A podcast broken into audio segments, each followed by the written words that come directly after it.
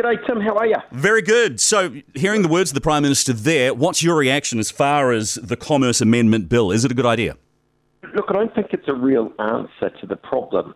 I mean, the issue is is it worth doing? Is it okay? Is there anything wrong with it? No, there's not. It's fine, and I'm sure we'll vote for it. You know, to give the Commerce Commission some market studies powers, yeah, that, that's fine. But I can tell you, look, I was Energy Minister for several years, actually, longer, I think, than anyone in the last National uh, League government. And what becomes quite apparent is that the solutions to all of this, in terms of uh, the Commerce Act and the like, are often worse than the problem. So, what's she going to do uh, as Prime Minister? Is she going to say, well, let's build some new terminals in the South Island to open up competition? Well, there's, I, I would have thought, hundreds of millions of dollars. Is she going to take them over? Or, or um, break access to them so that Gull, for example, can use them. Well, that's a serious intrusion on property rights. Is you're going to regulate the price? Well, all of these things ultimately will ensure business confidence, which has plummeted, plummets further.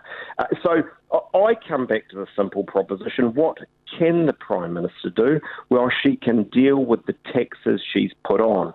And last week she tried to underplay that. She tried to say it was 6.8, 6.9 cents um, that had increased uh, in taxes since she's been the Prime Minister. Well, not a word of it. It's well over 10 cents all over New Zealand, actually in Auckland over 20 cents. Okay, so, so what and, would you... And, what, and when she's got money, get rid of them. What would you do differently? So you, have got a petition saying that well we shouldn't have these new taxes, but what would you different, hmm. do differently given there really is a transport crisis in our largest city?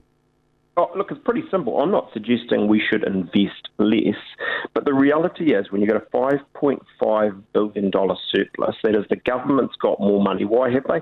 Because actually, you, you as a Kiwi have got less. They do not need these fuel taxes.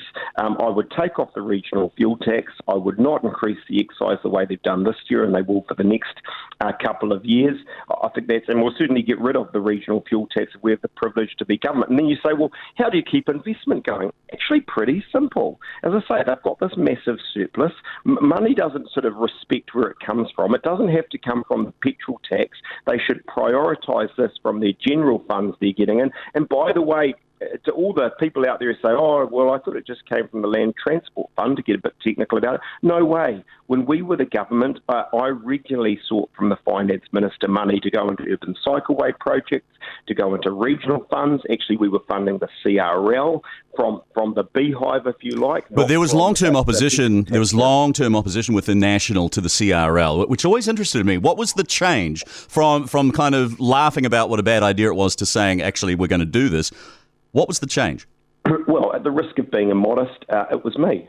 Right? I mean, ultimately, uh, I, I, became the transport minister. I could see the value of the project. It was inevitable, and uh, there was a lot of development around it that uh, meant it needed to happen. How did you get Actually, your colleagues on board? Because people like Steven Joyce were vehemently opposed to the City Rail link.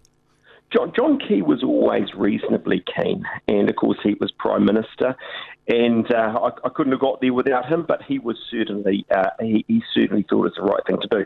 I've always, and in fact, if you look um, at the time I was transport minister, we increased public transport funding significantly.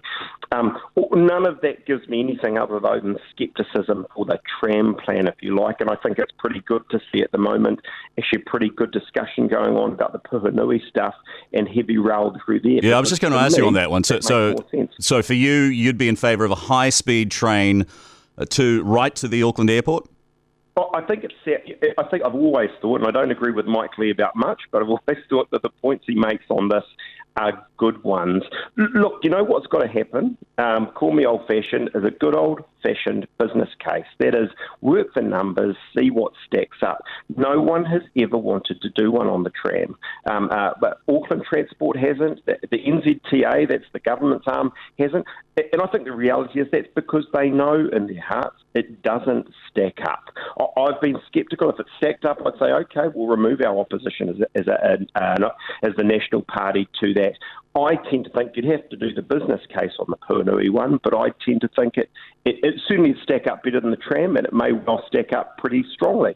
All right. Thank you very much for your time. It's National Party leader Simon Bridges. Enjoy your Sunday.